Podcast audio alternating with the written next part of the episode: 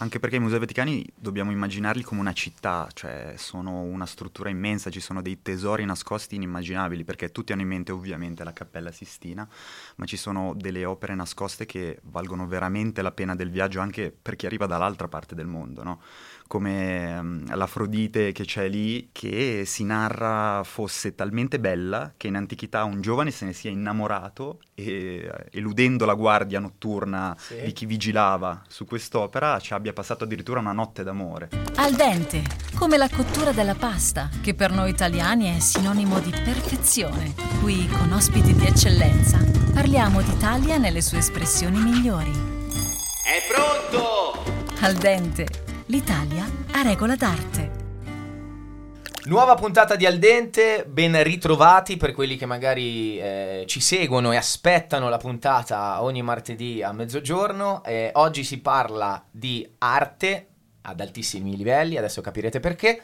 Presento subito Matteo Alessandrini, responsabile dell'ufficio stampa dei Musei Vaticani. Ho fatto una pausa proprio per dare ancora più, più, enfasi. Ben arrivato ai nostri microfoni. Grazie, buongiorno a tutti, un piacere essere qui. Questo è anche un podcast, per quelli che ci guardano avranno già notato che siamo in tre e oggi siamo in due diciamo ad intervistare Matteo perché ho di fianco a me il cofondatore di Eccellenza Italiana, nonché professore di storia dell'arte Fabrizio Foresio. Eccoti qua, ben arrivato. Un grande piacere, ben arrivato nell'ufficio dove lavoro. Esatto, fa strano dire a te ben arrivato, eh, molti l'avranno già visto, ti, ti, avranno già visto sicuramente nelle pillole di, di storia dell'arte che veicoliamo ovviamente sul profilo di Eccellenza Italiana. Oggi parliamo di quella che è l'eccellenza italiana rappresentata in, in, tutto il mondo per quel che riguarda l'arte, ovvero i musei vaticani che vengono raggiunti veramente da, da persone in tutto il mondo, milioni di persone che, che si muovono e girano eh, nei pressi appunto del Vaticano. Ti chiedo subito, giusto per rompere un po' il ghiaccio, com'è ricoprire un ruolo del genere per, per, un contesto così, diciamo, importante? Raccontaci un po' di te. Sicuramente dai. affascinante, bello e forse un po' scontato perché entriamo tutti i giorni in un luogo dove la bellezza è la protagonista indiscussa e anche mh, mm, si sente il peso della responsabilità perché portiamo, comunichiamo, raccontiamo al mondo una delle collezioni d'arte eh, religiosa eh, più importanti al mondo. Penso non sia facile fare tutto il ragionamento che sta pre, diciamo, no? quando c'è una comunicazione da dare, che può essere anche una cosa magari banale, cioè quanto quanto lavoro c'è dietro nel, nel c'è tanta riflessione curare tutti i dettagli no? assolutamente c'è tanta riflessione perché abbiamo questa doppia natura eh, quella di essere un grande museo di arte ma anche di essere i musei del Papa quindi la sfida quotidiana è proprio coniugare queste due nature eh, quindi renderle compatibili e, e, da qui far scaturire un messaggio che sia coerente con eh, le due anime della, del museo. Giusto per dare un po' dei, dei numeri, diciamo, e far capire insomma, quante persone girano nei, nei, pressi dei musei vaticani, quante persone visitano mediamente i, i musei in un giorno feriale, non so, così a caso di media? Tra i 23.000 e i 24.000 per eh, un totale nel 2019 di 7 milioni di visitatori è stato il nostro record. record. Eravamo, se non sbaglio, secondi o terzi nella classifica mondiale dei musei visitati, primo c'è cioè, Louvre, certo. inarrivabile. E... Perché sai più o meno uh, su che numeri siamo invece lui? Allora, nel 2019 se non sbaglio erano 10 milioni, ah, okay. eh, però qui c'è una, c'è una, riflessione interessante da fare se volete. Facciamola subito. Sì. I musei vaticani nessuno immaginava che sarebbero diventati tali, cioè erano la cappella privata del Papa, la Sistina, erano l'appartamento privato di Giulio II, le stanze di Raffaello oggi, erano quindi luoghi eh, creati per il Papa e la sua corte, nessuno sapeva che un domani appunto diventassero i musei vaticani. La porta della Sistina è 60 centimetri, dove entrarci solo il Papa. Certo. Quindi da un punto di vista strutturale siamo deboli, questa è la verità. Eh, consentire l'accesso di queste migliaia di persone è molto complicato. È molto complicato. Louvre nasce strutturato con, come un museo, quindi ha spazi molto con più grandi, spazi. esatto, e quindi ha un flusso di ingresso molto più semplice e più ampio. Essendo raggiunti diciamo da popolazione in tutto il mondo, qual è invece il periodo dell'anno che, che ospita più persone, più visitatori? In concomitanza delle grandi feste, quindi il periodo natalizio, il periodo pasquale, ma poi tutto il periodo estivo, da giugno a settembre, quella che gli esperti chiamano alta stagione, un periodo dove gli ingressi arrivano anche a 27-28 mila. E parlando invece sempre un po' di numeri, quanto incassano i musei in una giornata, diciamo, quelli che hai descritto, anche di media? Guarda, eh, il nostro biglietto credo sia uno dei più economici, perché parliamo di 17 euro più 5 di prenotazione fate la media per il numero dei visitatori avete... Fate voi i calcoli, dai. avete il nostro, il nostro, incasso. E invece la percentuale, io vado, eh, insomma in questa puntata abbracceremo uh, diversi, diversi, temi, diverse aree, e sicuramente poi con, con, Fabrizio andremo più nel dettaglio per quel che riguarda proprio le opere, gli artisti, l'arte in generale. Ti faccio invece io adesso un po' di domande eh, per il grande pubblico. La percentuale di stranieri andiamo su livelli molto alti, tocchiamo quasi il 90%.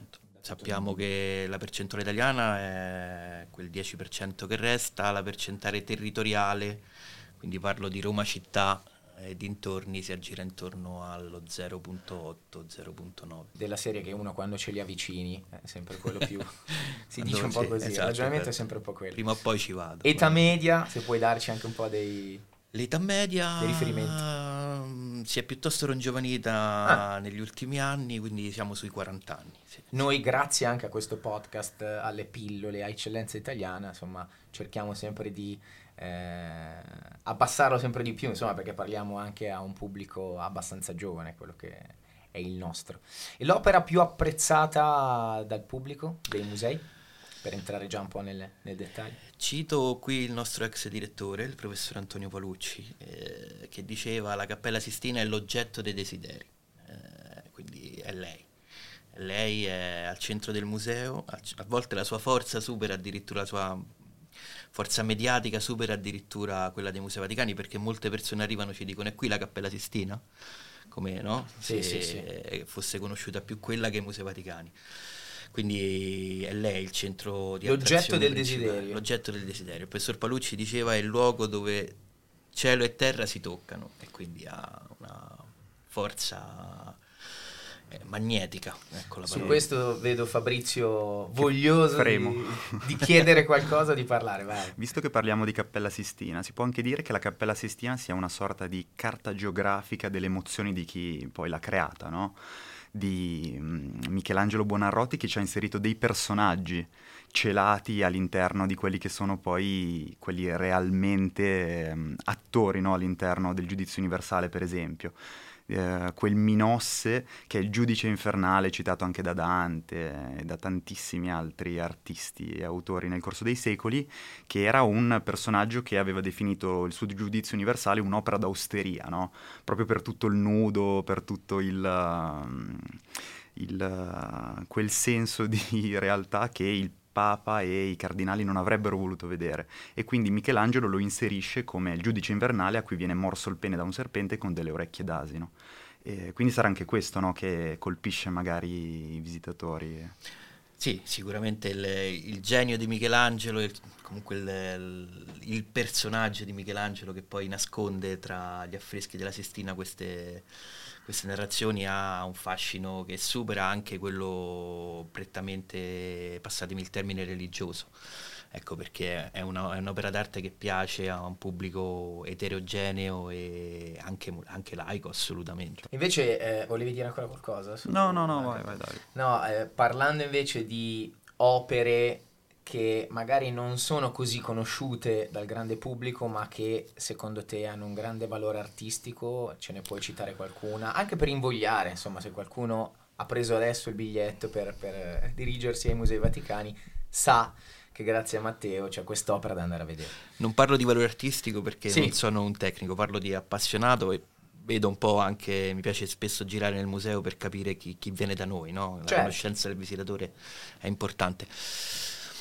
C'è il museo che noi chiamiamo Anima Mundi, che è il Museo Etnologico, dove sono conservate le produzioni artistiche delle popolazioni extraeuropee. Quindi è un viaggio nei continenti extraeuropei molto, molto affascinante, con delle, con delle opere meravigliose. Tra l'altro il curatore di questa sezione, eh, padre Nicola Mapelli, riconnette cioè riporta le opere che vennero donate ai pontefici eh, ai discendenti di chi l'ha donata, quindi riporta l'opera, la studiano di nuovo, ah. nuovi racconti, è un modo per, eh, per, trasformare le opere in ambasciatori culturali, quindi è un dialogo tra varie popolazioni, quello sicuramente è un settore molto, molto affascinante e, anche un po' inaspettato, cioè sapere che c'è una maschera africana accanto a Raffaello e Michelangelo è, è particolare, ha grande fascino. E poi ci sono settori straordinari, c'è tutta l'arte cristiana, c'è il museo egizio, c'è il museo etrusco, insomma. Anche perché i musei vaticani dobbiamo immaginarli come una città, cioè sono una struttura immensa, ci sono dei tesori nascosti inimmaginabili, perché tutti hanno in mente ovviamente la Cappella Sistina, ma ci sono delle opere nascoste che valgono veramente la pena del viaggio anche per chi arriva dall'altra parte del mondo, no? come um, l'Afrodite che c'è lì, eh, la copia dell'originale di Prassitele molto probabilmente, che si narra fosse talmente bella che in antichità un giovane se ne sia innamorato e eludendo la guardia notturna sì. di chi vigilava su quest'opera ci abbia passato addirittura una notte d'amore, il, il primo nudo dell'arte greca, no? Quindi ci sono delle opere nascoste allucinanti. Tipo poi eh. altre che ti vengono in mente? Ma ad esempio c'è anche il non finito di Leonardo da Vinci, no? Quel San Girolamo che non ha mai compiuto, famoso Leonardo da Vinci per aver sempre avuto troppe commesse, troppe opere, uh, sia ingegneristiche che artistiche in ballo, quindi tante cose non sono finite. Vedi, succede anche in agenzia adesso, ma... Succedeva. E la cosa divertente di quest'opera è che sia stata riscoperta a pezzi all'interno di uh, venditori di antichità romani che li usavano come coperchi per cassapanche piuttosto che quindi ta- sono tante le opere nascoste nei musei vaticani e, e, e tutte valgono proprio la tu pena. Tu quante volte ci sei stato? Io purtroppo solamente una volta. Ah, le ho studiate tanto, eh, ma ci sono stato solamente una volta. È tempo di tornare. Eh. È tempo di tornare. Qua, cioè, secondo te quante volte uno dovrebbe... Vabbè, non ti dico per vederli tutti bene, perché stiamo parlando... Però per apprezzare eh, davvero l'esperienza, perché capita un po' in generale di andare in un posto, può essere un museo, può essere un altro luogo dove insomma la prima volta sei preso dall'emozione, dal, da andare in giro, eccetera, ti perdi sicuramente dei dettagli. Quante volte secondo te dovresti andare? Uno dovrebbe andare? Quante volte non lo so. Eh. Posso però dirti che i musei sono 7 km, eh, eh. eh, oltre 20.000 opere esposte.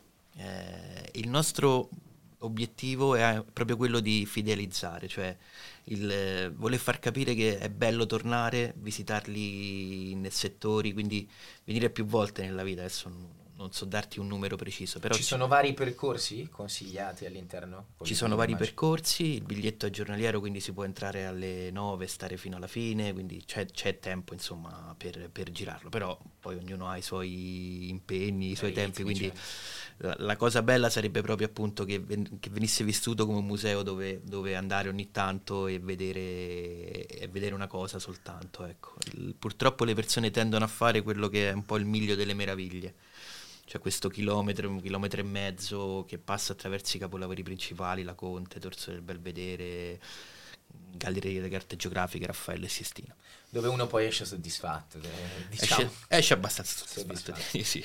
però c'è molto altro, questo è e visto che prima parlavamo proprio di un rapporto d'amore con un'opera d'arte di un antico greco, um, un rapporto d'amore ribaltato dei giorni moderni è quello del vandalismo, no? Ci sono mai stati dei casi di vandalismo tentato o portato a termine all'interno dei musei vaticani? Ma abbiamo recentemente avuto un piccolo problema nella Galleria Chiaramonti, una serie di ritratti eh, di epoca greca e, e romana e un, squilibrato, ha gettato a terra due busti, insomma, è uscita anche su, su diverse testate giornalistiche. Si tratta di, appunto di uno squilibrato che, eh, che voleva attenzione, voleva, ha detto lui, parlare col pontefice, quindi per, per farsi notare ha gettato a terra. Però Cosa succede in quei casi? Come in quei casi c'è subito l'intervento del corpo di custodia, purtroppo sono azioni talmente incontrollabili che, eh, che, l'intervento è avvenuto subito dopo, interviene poi anche la gendarmeria, c'è la gendarmeria vaticana che ha due postazioni fissi e una mobile all'interno del museo, quindi gira, gira continuamente, quindi si è subito provveduto a fermare il malintenzionato e poi a interrogarlo e consegnarlo alle autorità italiane. Visto che prima parlavamo ancora di tutte quelle opere che sono magari non segrete, però comunque poco conosciute dal pubblico, uh, ogni museo ha dei depositi, no? delle opere che non può esporre per diversi motivi, alcune magari sono da restaurare, altre non hanno spazio, la qualunque. Nei depositi vaticani cosa c'è di nascosto, di meraviglioso, di qual...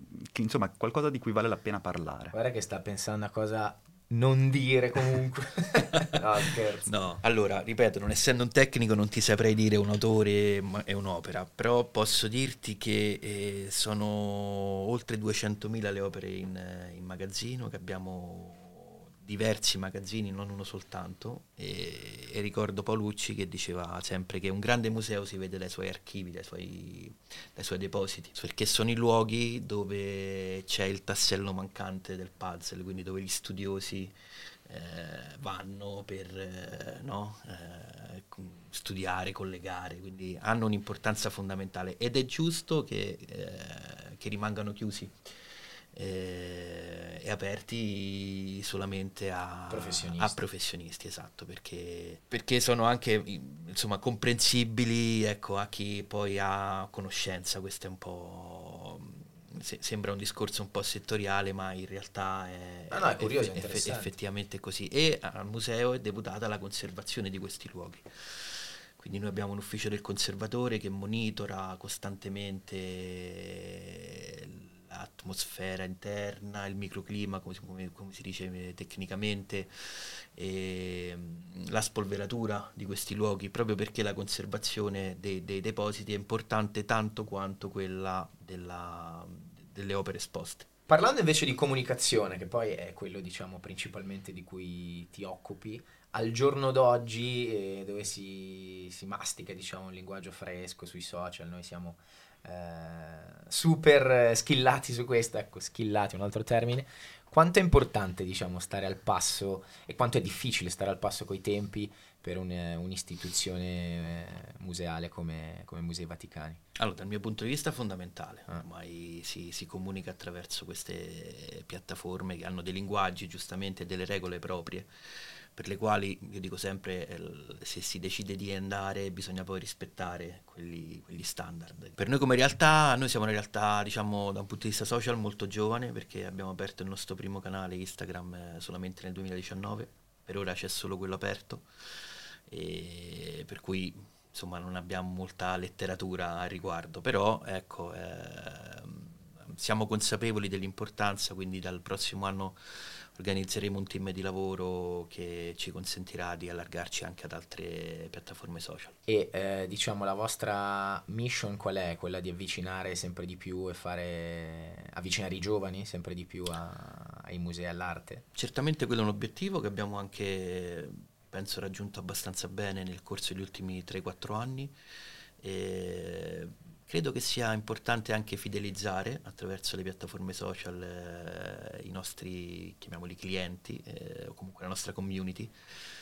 E questo noi possiamo farlo anche molto bene perché abbiamo la possibilità di condividere molto dietro le quinte del museo. Abbiamo 11 laboratori di restauro, abbiamo tutta la parte appunto della conservazione, quindi le pulizie, tutti aspetti che, che sono molto golosi no? sul, sul, certo. sul social e che creano molte interazioni, quindi stiamo cercando ecco, di, con tutti gli sforzi del caso, perché poi eh, come dire, coniugare no, i saperi scientifici e adattarli agli standard della comunicazione social non è facile però è sicuramente un lavoro che stiamo affrontando e che stiamo penso portando anche abbastanza bene. E allora te come volto dell'arte di eccellenza italiana e anche come eh, diciamo, presentatore e comunicatore, se, se hai qualcosa da, da, chiedere in merito vai pure. Eh. Sì, ma anche perché questo discorso io lo trovo molto molto attuale per il fatto che l'arte venga sempre trattata come qualcosa di molto lontano dalle persone che non l'hanno studiata, no? mentre i musei, soprattutto mh,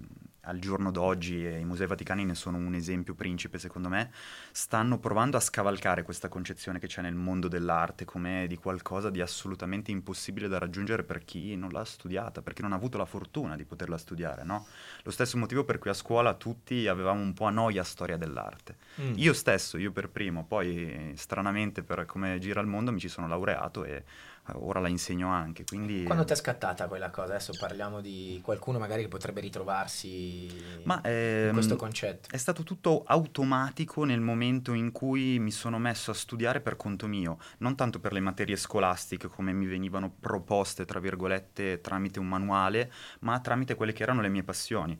Io leggendo, non lo so, l'Eneide per letteratura latina mi sono trovato poi a osservare la storia dell'Auconte, che poi è una delle opere principali dei musei vaticani e da lì mi è scattato qualcosa, ma mh, mm, non ho una risposta. Nel senso Però che... può essere stata quella l'opera, diciamo, che, che sì, sì, probabilmente sì. fare lo switch. Probabilmente sì. Tra l'altro, Lauconte immagino sia una, una, delle opere più apprezzate dal pubblico. Sicuramente sì, più fotografate anche. Ecco, eh, ecco. Nei, nei, musei si possono fare foto, quindi i musei vaticani consentono una lunga serie di Instagram opportunity, ecco questo possiamo tranquillamente dirlo e la Conte è certamente una delle attrazioni principali. È anche il primo pezzo, eh, del, la prima opera dei Musei Vaticani, questa è un po'... Più instagrammata per parlare, diciamo... Tra le più instagrammate sicuramente, sì.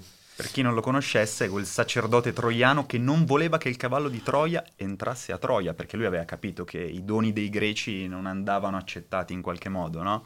E proprio per questo, visto che le divinità volevano che Troia cadesse, vengono inviati dei serpenti sulla spiaggia di Troia dove Laoconte stava arringando la sua, la sua gente, per divorare lui e i suoi figli. E la scultura è proprio questo momento, no? Cristallizzato nel tempo. Quindi eh, invito chiunque non sia stato ai Musei Vaticani ad andarci anche solo esatto. per vedere Lauconte e metterlo su Instagram. No? Il nostro obiettivo oggi è anche quello di eh, invitare più persone a visitare i Musei Vaticani. Invece parlando sempre di comunicazione, c'è qualche, visto che voi siete tra virgolette freschi in, eh, sui social, c'è qualche modello di riferimento? Eh, parlando, non so, di, di, musei in Europa, nel mondo che, che avete oppure, oppure, no? Volete costruire una vostra eh, brand identity, diciamo, senza guardare gli altri? Questo sicuramente sì, però poi è inevitabile mettersi a confronto con altri o comunque nel nostro caso essere un po' no, dei nani che si mettono sulle spalle dei giganti perché ci sono istituzioni museali come l'Ubre che, che sono da anni ormai inserite nel circuito social.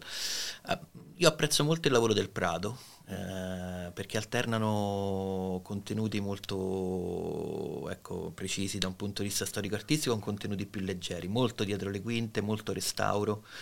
Quindi hanno secondo me trovato una chiave veramente interessante senza banalizzare i, i, propri, i propri contenuti. Mi piace molto questo equilibrio che hanno raggiunto. Parli di equilibrio e nel corso degli anni eh, si è andati in una direzione piuttosto che in un'altra sulla comunicazione. Secondo te che cosa è cambiato? Che cosa hai visto? È una discussione, è una discussione anche abbastanza attuale. Certamente l'apertura di canali TikTok un po' ha portato secondo me a una deriva che, che, che ha banalizzato un po' troppo le opere d'arte. Ecco non sono per questa, per questa linea di, di, pensiero. Un contenuto che per te funziona come deve essere? Per me deve essere un contenuto wow, ecco, eh, sorpresa, eh, qualcosa che mi appassiona immediatamente. E credo che la passione non passi attraverso la banalizzazione, quello penso sia più un espediente, a volte anche furbo, per intercettare determinati gusti, però eh, non so quanto poi questi, questo funzioni nel tempo e funzioni a fidelizzare. Magari a creare una curiosità sì, però la fidelizzazione secondo me ci vuole quello che diceva prima lui, scusa, Fabrizio, Fabrizio perdona, prima Fabrizio, cioè appassionare. Eh, la, chiave, la chiave è quella, raccontare una storia e anche raccontare periodo artistico, la corrente, quelle sono cose che poi se uno ha interesse, approfondisce, studia, certo. ci, ci, si laurea. Però raccontare una storia legata a quell'opera è, credo, la chiave per entrare nel cuore e nelle anime dei, anche dei ragazzi. Tu che insomma ne fai diversi di contenuti, è vero che c'è, c'è, c'è un team dietro, ma da dove parti? per, Ma per io scegliere poi che cosa raccontare e come? no, non parto da nulla se non dalla curiosità stessa. Anzi, se posso, parto dalla curiosità che vorrei raccontare ai miei studenti in classe quando insegno alle scuole superiori.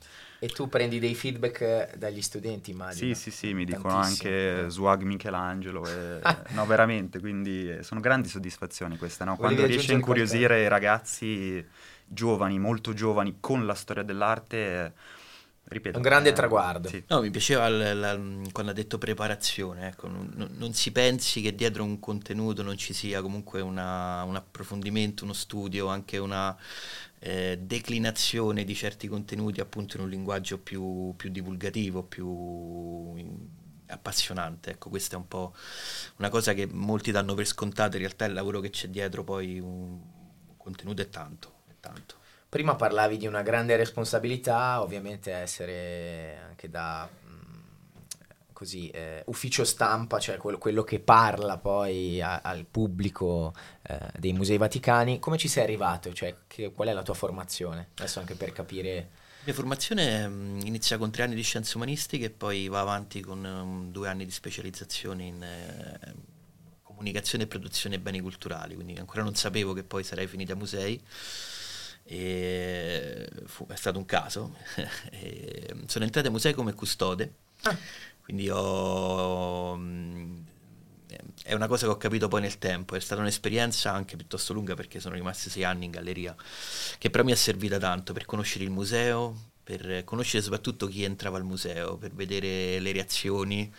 Ecco, è una cosa che dopo mi è, mi è tornata molto utile quando poi mi sono trovato appunto nella posizione invece di dover no, raccontare il museo a chi ancora Certo. doveva venirci o, o altro. Ti è servito per sentirtelo un po' più tuo, no? Immagino. Sì, sì, sì, sì, assolutamente. Poi appunto è vasta come, come- come realtà, è, è molto eterogenea, cioè ci sono molte anime dentro, quindi è servita per, ecco, per farmene innamorare ancora di più.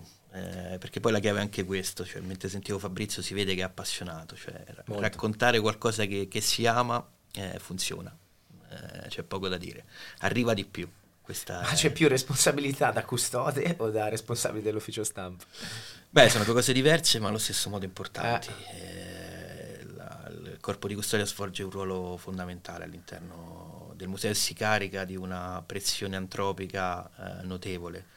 Immagino. È un lavoro molto, molto impegnativo. eh, quindi, insomma, Vai, giornata tipo da custode, giornata tipo da responsabile dell'ufficio stampa. ti dico quella da responsabile dell'ufficio stampa, arrivo, cerco di arrivare la mattina abbastanza presto, ma soprattutto questioni di traffico, Roma è una città complicata in questo, però arrivare presto mi consente di fare subito una rassegna stampa, una rassegna stampa per eh, no, capire un po' come, come siamo raccontati, quello che dicono di noi e quindi prepararla poi per la direzione. Eh, per il nostro direttore, vice direttore, il segretario dei musei, il vice direttore scientifico. Questo è un aggiornamento costante, no? Questa è Quotidiano. un, eh, un'azione molto, molto importante del- dell'ufficio stampa, quella della rassegna, perché appunto ti dà, ti dà l'idea di come vieni percepita all'esterno, quindi dà modo poi di cambiare eventualmente alcune chiavi del tuo lavoro quotidiano. no? E, dopodiché si passa alla posta. Eh, ne arriva tanta, richieste di tutti i tipi, a noi chiaramente scrivono giornalisti per accreditarsi, mh, richieste di interviste al direttore oppure ai nostri curatori, servizi televisivi, quindi si tratta di fare una- Partecipazioni ai podcast. partecipazione. si tratta di fare un po' una cernita, cioè capire quale prodotto poi ha- possa avere insomma un, eh, una strategia anche per noi e, quindi c'è una selezione ovviamente. E poi ovviamente si passa all'aspetto pratico, quindi organizzazione di interviste, riprese televisive all'interno del museo, questo vuol dire muovere diverse realtà, la custodia, il servizio delle, delle pulizie, la squadra di manutenzione, ci sono tanti lavori quotidiani all'interno del museo, la mattonella, piuttosto che trasportare delle, delle pile di libri da un ufficio all'altro, insomma eh, c'è, c'è- c'è un dietro le quinte molto interessante. E poi c'è tutta l'organizzazione di conferenze stampa, di presentazioni di volumi, restauri, quindi c'è tutto il lavoro no, di, di organizzazione di eventi. Certo. E la cosa che trovi più difficile in, in quello che fai? La cosa più difficile è coniugare le due anime del museo, eh, quella scientifica e quella, diciamo, turistica, eh, amministrativa, chiamiamola, quindi eh, adattare il linguaggio storico-artistico a quello della, della comunicazione che oggi è molto veloce, molto sintetico, molto semplice. Questa è un po' la la sfida quotidiana insieme a quella che dicevo all'inizio, cioè non dimenticarci mai che siamo il museo che raccoglie le storie più belle della Bibbia messe in figura, quindi per molti, moltissime persone che arrivano c'è, c'è la fede, c'è la spiritualità, c'è la religione, questo è, è sempre da tener conto. Certo. E invece la cosa più affascinante, curiosa che ti è capitata in questi anni, legata alla comunicazione o no, che, che vuoi raccontarci? Cosa che ti fa sorridere ma stare anche bene magari? Abbiamo avuto ospite Russell Crowe, eh, stiamo cercando di raccontare i musei attraverso il coinvolgimento di personaggi diversi e lui è venuto da noi con, eh, con la mamma, uh-huh. avevano appena da poco lui ha perso il papà, quindi il marito, siamo usciti su uno dei nostri terrazzi, il terrazzo del Nicchione e mi ricordo quei giorni c'era, c'erano i preparativi del giuramento delle nuove guardie svizzere che hanno una banda. E questa banda, quando siamo usciti, faceva le prove, ha iniziato eh. a suonare, eh, però non, non, ricordo il titolo della canzone, ha iniziato a suonare la canzone preferita del padre di Russell Crowe. La madre, eh, la madre si è commossa, certo. lui, lui, a seguire, quindi è stato un momento un po' particolare che ricordo con molto piacere. Perché certo, immagino. Eh, vedi poi quest'attore no, che, che, che, ti immagini il gladiatore con le lacrime agli occhi Un perché si, si, si, usciva in questo terrazzo con tutto il Vaticano sotto, la cupola davanti, il centro di Roma sulla tua sinistra, poi ha sentito questa melodia e lì ha ceduto, diciamo, quindi è stato un episodio che non dimenticherò. Per ora diciamo è, è l'episodio che porti nel cuore. Sì, sì. Con maggior orgoglio. E c'è qualche altra curiosità, qualche altro aneddoto che ci può far sorridere, che ti piacerebbe ricordare? Guarda, ci vuoi raccontare? Eh, sì, c'è qualcosa di divertente perché poi ovviamente quando eh, abbiamo ricevuto Sylvester Stallone, ah. eh, quindi quando, già quando vedi Stallone, insomma, e lui è in realtà un grandissimo appassionato della Cappella Sistina, a tal punto che ha chiamato sua figlia Sistine, la sua ultima ah, figlia. Sì e dopo essere venuto da noi un anno e mezzo fa, adesso qualche, qualche mese fa, stava registrando per, posso dire, per Netflix sì. un documentario e, mm, e, all'interno di questo documentario lui voleva rinnovare la promessa matrimoniale fatta, fatta a sua moglie e ci ha chiesto di farlo in Sistina. Certo. Ovviamente noi non, non, abbiamo dato seguito a questa richiesta, altrimenti si sarebbe creato un, un precedente troppo, troppo importante, non è quello il luogo, eccetera, eccetera.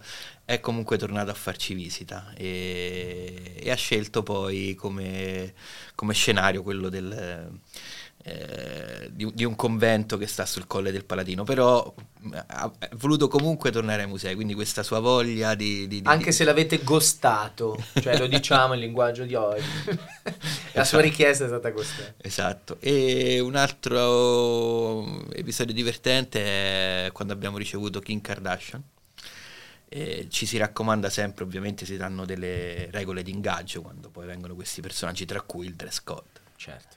È inevitabile. Eh, non ne ha tenuto molto conto, ah. si è presentata con un abito ricamato bianco, molto scoperto poi non adeguato al luogo. Okay. e quindi abbiamo dovuto poi coprirla con un, uh, impermeabile in pelle nonostante i 40 gradi era un, era un, mese di luglio piuttosto caldo. Però è stata diciamo è, è, è stata divertente il fatto che lei fosse venuta pensando no, di andare a una ad una qualsiasi sfilata, quindi l'abbiamo un po' ricondotta al, um, e con un taccaspillo molto importante, tant'è che a un certo punto se l'è, se l'è tolta e ha continuato a camminare scalza all'interno del museo. per, per, per, raccontare anche un po' no, come poi è, è complicata la, la gestione, gestione certo. ovviamente la gestione di questo tipo di, di iniziative che, che, vanno anche dai dettagli molto, molto, semplici come appunto quello di un dress code che per molti può essere una cosa scontata, per altri non lo è affatto. E invece parlando di opere, eh, girando sempre tra i musei, qual è la tua preferita? Eh, Perché, se vuoi dircelo?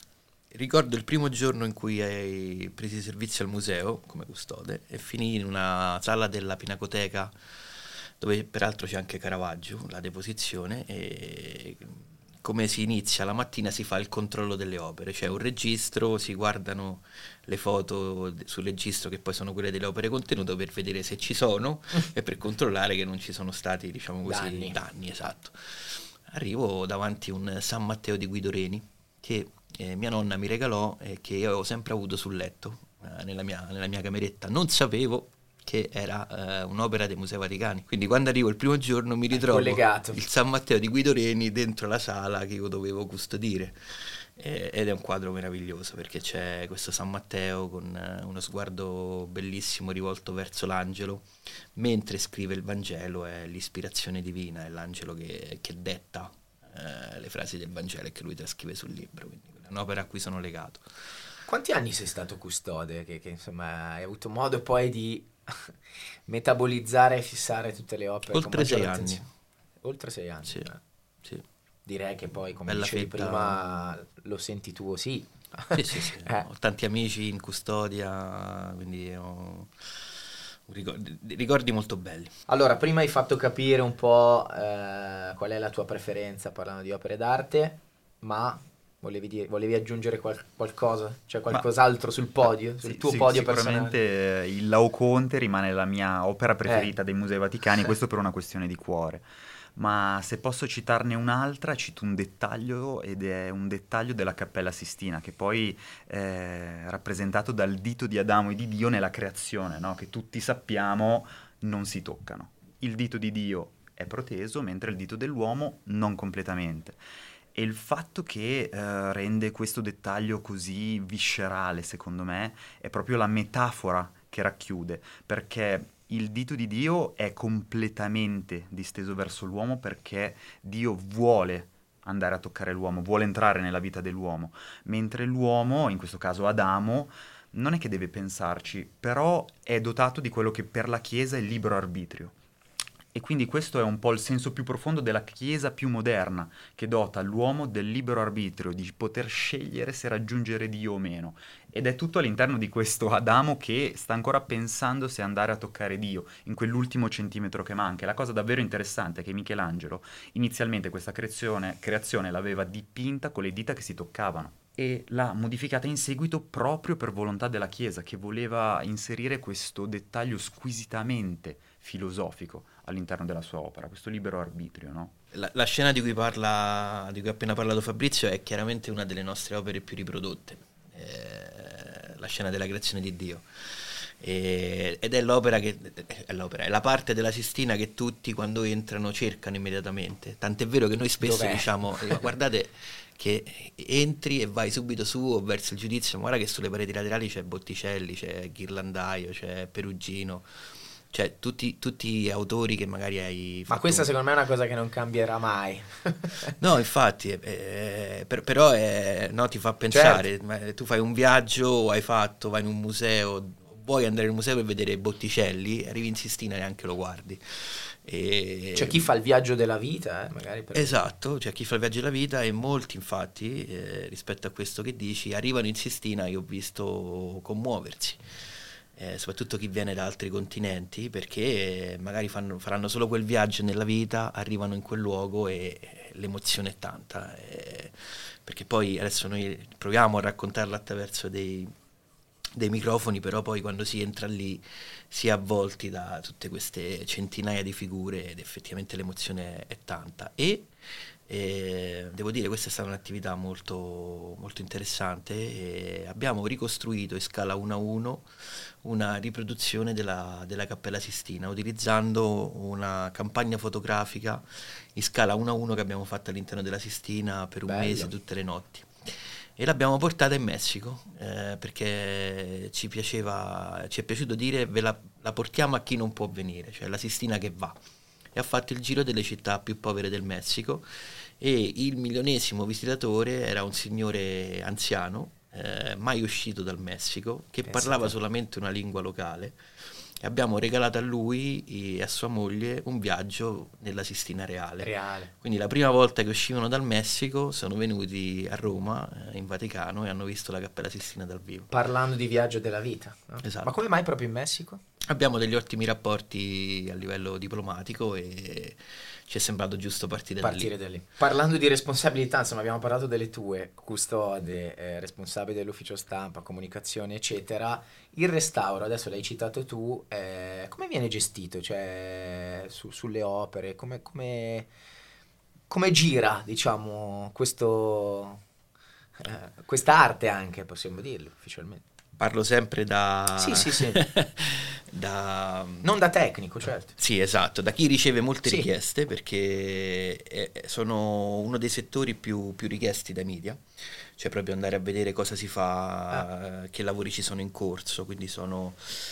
Sono 11 laboratori, se non ricordo male, uno per ogni tipologia di materiale che viene restaurato. Eh, proprio quest'anno celebreremo i 100 anni del laboratorio restauro di Pinti, eh, che è un laboratorio molto affascinante perché sono diversi operatori eh, coordinati da un responsabile, quindi c'è sempre un responsabile del laboratorio che ovviamente viene da una formazione eh, storica-artistica e poi di restauratore eh, che diventa un po' un amministratore in questo caso, infatti molti, molti responsabili dei, dei, laboratori poi si lamentano che non restaurano più ma devono gestire le varie pratiche dei restauri e anche il personale, però di fatto è un lavoro molto importante eh. perché mandano, coordinano, mettono insieme un team di diverse persone che lavora su pezzi in questo caso parlando di laboratori dipinti, sia mo- eh, mobili che inamovibili. Quando dico inamovibili ovviamente faccio riferimento a tutto ciò che è su muro, a freschi. Strutturale, diciamo. Sì, esatto. Quindi c'è, mm, insomma, noi abbiamo come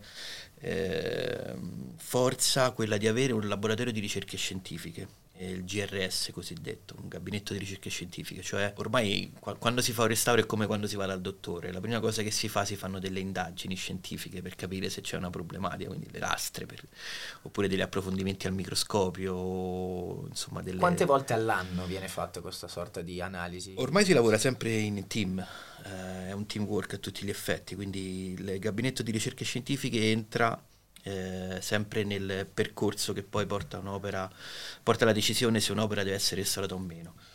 Quindi c'è una segnalazione, poi c'è un approfondimento, uno studio, curatore, responsabile laboratorio di riferimento, il gabinetto scientifico, il direttore sempre entra in queste questioni ovviamente, il vice direttore scientifico, insieme si decide poi se l'opera eh, ha bisogno, necessità di restauro, restauro che comunque è sempre, è sempre un'attività pericolosa per, mm-hmm. per l'opera d'arte. Delicata, no? certo. Delicata, esatto. E per cui ecco l'importanza di quello che diciamo prima del, del, della conservazione, conservare piuttosto che restaurare, insomma si cerca di... Oppure conservare è la prima forma di restauro.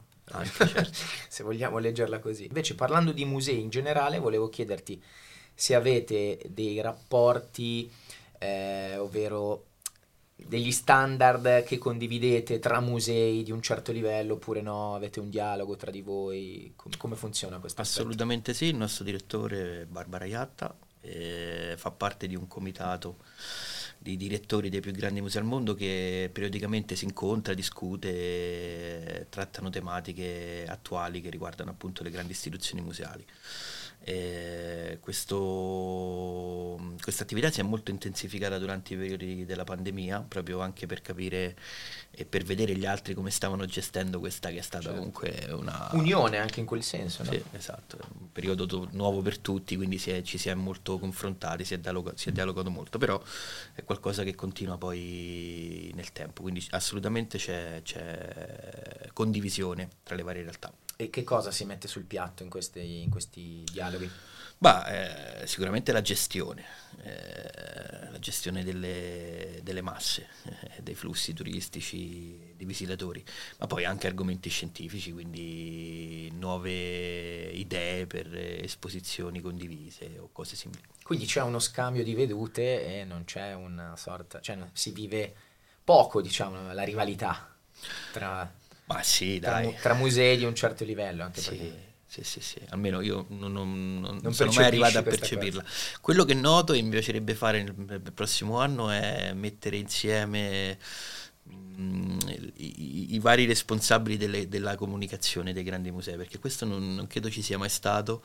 Invece, secondo me, creare network eh, può essere solo un valore aggiunto. Assolutamente sì, quindi mi piacerebbe organizzare una giornata ai musei e invitare, raccontare casi, buone pratiche, ecco, condividerle e, e magari creare qualcosa tutti insieme, perché no, potrebbe essere un'idea. E invece come funziona la gestione di una mostra temporanea con opere che magari arrivano da altri musei? Sempre per chiederti un po' quello che puoi dirci, come, come avviene la collaborazione. Allora, intanto noi abbiamo un ufficio mostre che si occupa proprio di, di questo aspetto qua.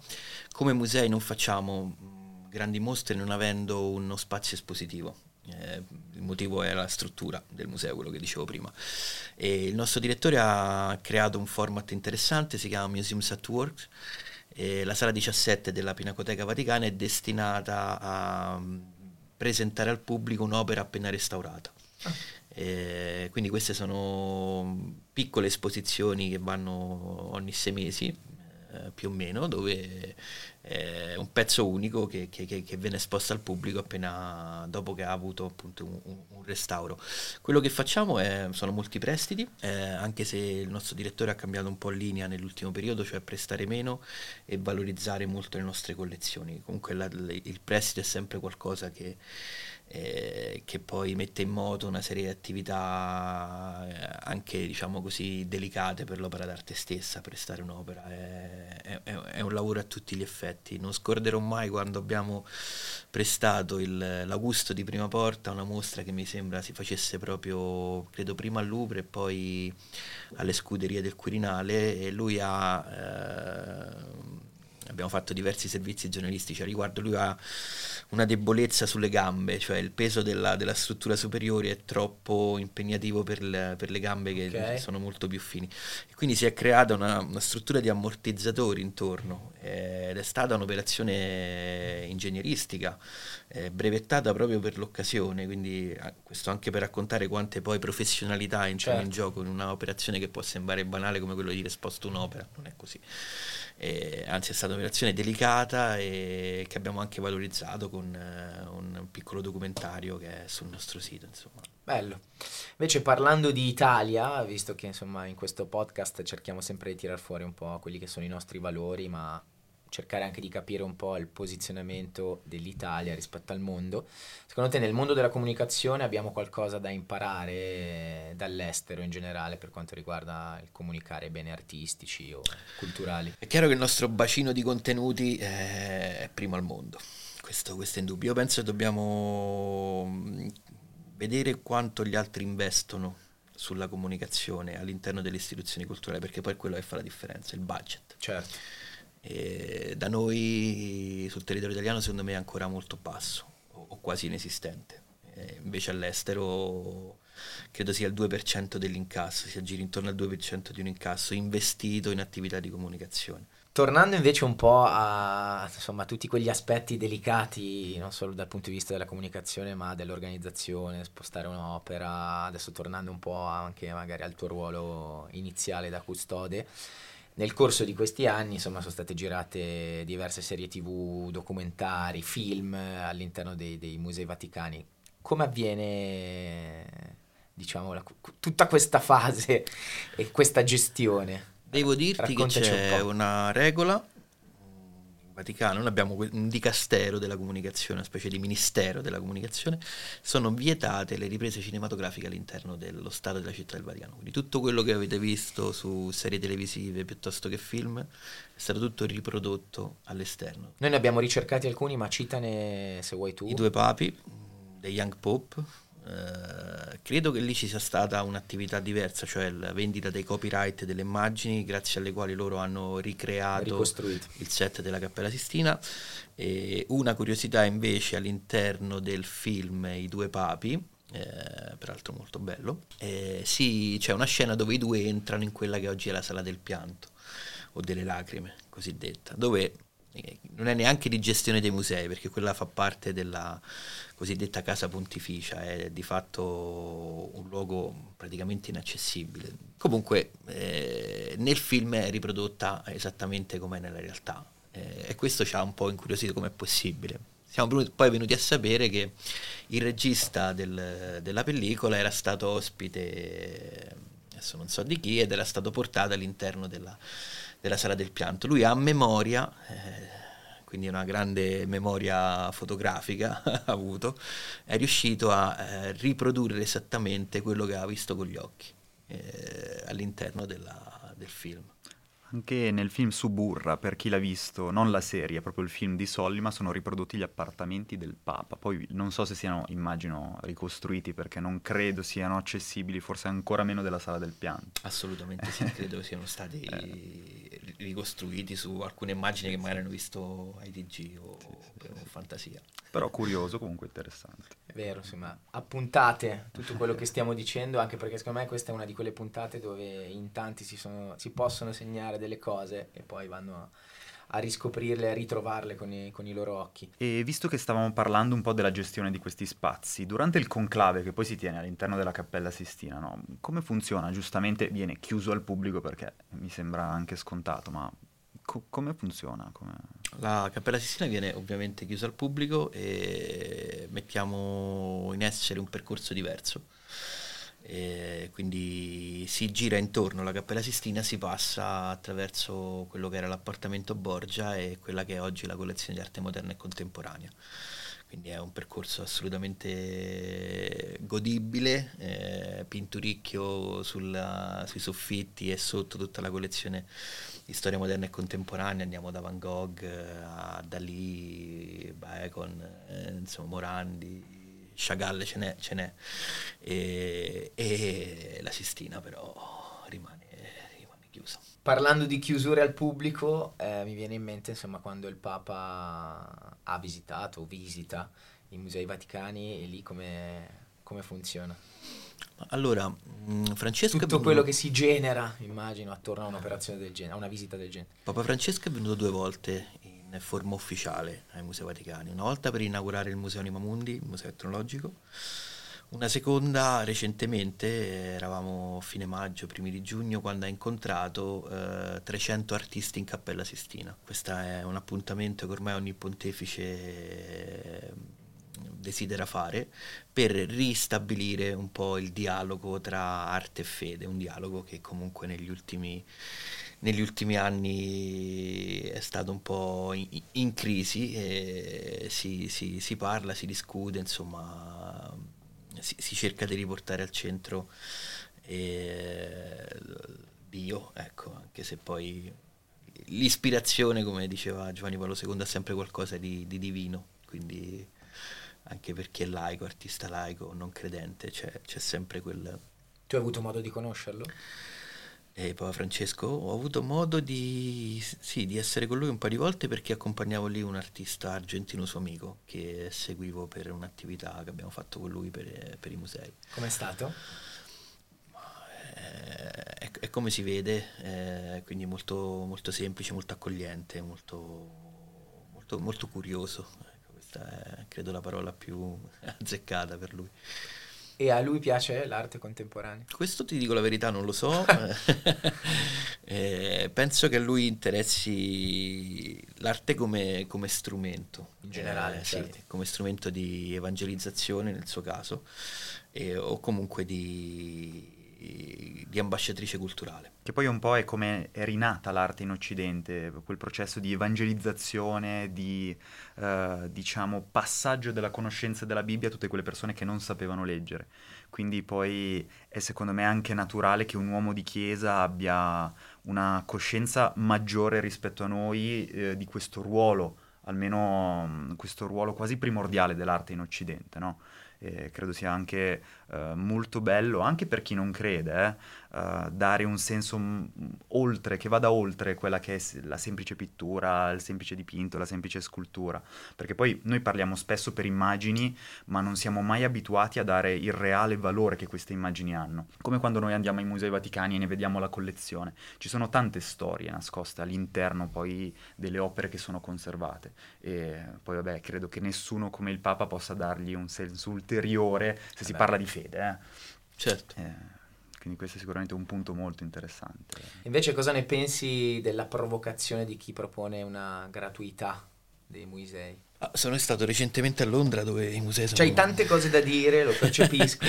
I musei sono tutti gratuiti. eh, Noi, noi siamo un po' fuori, dal, noi siamo fuori, essendo un museo di un altro stato, Certo. quindi però penso che sia, che sia una cosa positiva mettere i musei gratuiti. E si entra visitatori e si esce cittadini, così diceva Paolucci da un museo, eh, per dire quanto poi siano fondamentali per la nostra crescita eh, come persone eh, e quindi come tali eh, forse andrebbero resi più accessibili anche da un punto di vista economico. Il problema in Italia spesso, perlomeno per i detrattori di questa tesi, è proprio strutturale. Cioè, tanti dicono che i musei italiani non avrebbero modo di coprire quello che entra a livello di bigliettazione, no?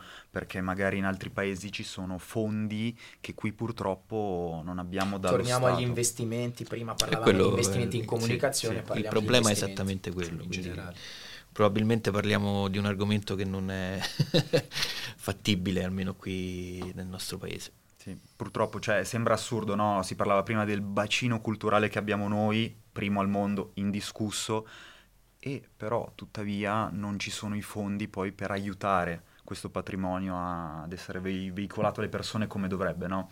E poi questa è una polemica mia personale, ma anche di tante persone che lavorano nel mondo dell'arte, credo, anche tu. Lui no, Insomma. non si schiera, però sì, gliel'hai detto tu. Insomma, Italia la cultura, il mondo della cultura sono sotto gli occhi di tutti ed è un peccato, è un peccato. E adesso stavo pensando invece al periodo della pandemia, un po' una domanda che stiamo facendo tutti- ai tutti i nostri ospiti che ovviamente abbracciano anche categorie, aree diverse, ma in pandemia come è stata gestita la, la situazione? Siamo Tutto stati quel periodo storico, non so, si sono avviati i tour digitali, hanno preso sempre più piede. Allora sì, Per mm, eccellenza italiana, per esempio, è stata un po' l'opportunità, tra Noi siamo nati, o meglio, siamo stati lanciati in pandemia, poi sì, è stato quel che è stato. Molte realtà digitali hanno preso il via durante la pandemia. Noi stessi abbiamo aperto il nostro profilo Instagram eh, durante la pandemia. Ah. Avevamo già dei tour eh, virtuali sul nostro sito, quindi li abbiamo spinti, come si dice in, in gergo, e sono stati molto visitati, eh, anche perché poi è stata un'attività ripresa da tutti i grandi musei internazionali. Quindi abbiamo cercato sostanzialmente di portare a casa Museum at Home, eh, di portare a casa il museo. Io ho una curiosità, se posso chiedere, che va un po' oltre tutto quello di cui abbiamo parlato oggi, ma il clavigero, la figura del clavigero, ci, ci puoi raccontare chi è, che cos'è? Perché sfido che il 90% di chi ci sta ascoltando non, non abbia idea di- di- della figura unica che rappresenta. Il clavigero è il responsabile di, questo, di questa appendice del corpo di custodia, sono 10-11 colleghi, che si occupa di fatto dell'apertura e della chiusura delle porte dei Musei Vaticani. Questo avviene ovviamente ogni giorno. Arrivano molto presto, eh, alle 5 del mattino, quindi il clavigero prende il mazzo di chiavi che apre il portone principale dalla Gendarmeria Vaticana che ne ha la custodia durante la notte arriva, apre il- quello che è il, il cancello dell'atrio dei quattro cancelli e poi entrano nel bunker delle chiavi dove prendono gli altri mazzi eh, che servono per aprire eh, le gallerie principali eh, e anche gli uffici. Sono quasi 3.000 chiavi, lui è ovviamente responsabile di questo, di questo piccolo corpo e da qui il nome del, del clavigero e mm, ha avuto una forza mediatica incredibile negli ultimi tempi, siamo stati inondati di richieste per, per, vedere questo lavoro di apertura e di chiusura, per raccontare, per ascoltare la sua storia, quindi insomma siamo andati dal Washington Post a, a TV cinesi, insomma siamo andati un po' dappertutto. E da qui è scaturita una tipologia di visita eh, esclusiva, eh, come siamo solita, soliti chiamarle noi, questo tipo di eh, di opportunità, Good Morning Vatican Museums, cioè mh, mm, credo massimo 15 o 20 persone possono acquistare eh, l'esclusività di essere all'interno del museo con il clavigero, una guida alle 5.45 del mattino e quindi torce, chiavi, museo spento, chiuso, aprire con lui il museo mentre la guida racconta il percorso che stanno facendo. Che è molto romantica come figura, no? Dobbiamo immaginarcelo con questo... Io me lo immagino con questo mazzo di chiavi gigante eh, all'interno di un uh, cerchio metallico, no? Un qualcosa che non siamo più abituati a vedere nel mondo dell'automatismo, del digitale. È proprio così, ci sono alcune chiavi che sono effettivamente pezzi da museo. Mi viene in mente la 401, che è la chiave che apre il portone monumentale del Museo Pio Clementino, dove poi dentro c'è la Conte. È una chiave del 700, se non sbaglio, molto grande è un portone pesantissimo, però è, è bello no, ri, avere queste tradizioni, poi alla Chiesa piacciono le tradizioni, quindi alcune le abbiamo mantenute. La chiave senza numero è la chiave della Cappella Sistina che è dentro una busta chiusa all'interno di una cassaforte, anche quella viene presa scartata tutti, tutti, i giorni e poi rimbustata la sera prima di andare via. Sanificata. Ci sono queste attenzioni che fanno parte no, di una tradizione che viene da molto lontano sì. e che è bello mantenere. Questa tra l'altro è una curiosità che avevi tu, che volevi eh, chiedere, ovviamente svelare, però ne sono arrivate altre perché mi stavate guardando, ero col telefono, abbiamo lanciato diciamo una sorta di contest per la community di eccellenza italiana svelando un po' che saresti stato nostro ospite, argomento Musei Vaticani, quali curiosità o domande volete fare. Ne abbiamo selezionata poi un'altra e citiamo anche Tiziano Corbelli che ci chiede quale mente eccelsa pensò di fondare i Musei Vaticani? Qua chi vuole rispondere dei due? eh, diciamo che Giulio II, il Papa che acquistò poi il Laocoonte e eh, volle metterlo diciamo, nella zona dove tuttora è conservato, um, seppur non abbia realmente fondato i Musei Vaticani come oggi noi fonderemo un museo, um, quell'atto lì viene considerato come l'atto fondativo dei Musei Vaticani, quindi diciamo Giulio II. A livello storico, diciamo. Sì, sì, esatto, esatto. Il primo nucleo uh, culturale di opere d'arte che poi nel tempo sono evolute e diventate eh, le collezioni dei Musei Vaticani, diciamo che nasce con Giulio II. In che anno? Era nel 600, era nel 600 anzi nel 500, 500, eh. nel 500, perché il Lauconte viene scoperto a Roma mentre un contadino zappava la vigna e lo stesso Giulio II, molto interessato, ci manda uh, Michelangelo Bonarroti, no? Per andare a vedere, vai un po' a vedere che cosa stanno scoprendo qui su Colle Oppio. E, quindi okay. diciamo Tiziano che... ti starà ringraziando, ma tutta la community. Bene, bene. E tra l'altro Giulio II è il Papa eh, che chiama in Vaticano tutte e tre insieme Michelangelo, Raffaello e Leonardo da Vinci. Ah. Quindi, eh, insomma, ha chiamato i tre più grandi del momento, ma forse i tre più grandi di sempre. Quindi aveva comunque una visione eh, no? da, da, da, da, grandissimo. Eh, e mi aggiungo a quello che diceva, eh, a quello che diceva Fabrizio, Canova anche è stato un personaggio chiave per noi, per i musei, tra l'altro gli abbiamo appena dedicato una mostra e, e con l'occasione di aperto per la prima volta a pubblico una sala, si chiama Sala delle Dame, con degli affreschi di Guido Reni sulla volta bellissimi, dentro ci sono i gessi di, di Canova, quindi è un'occasione unica per vederli.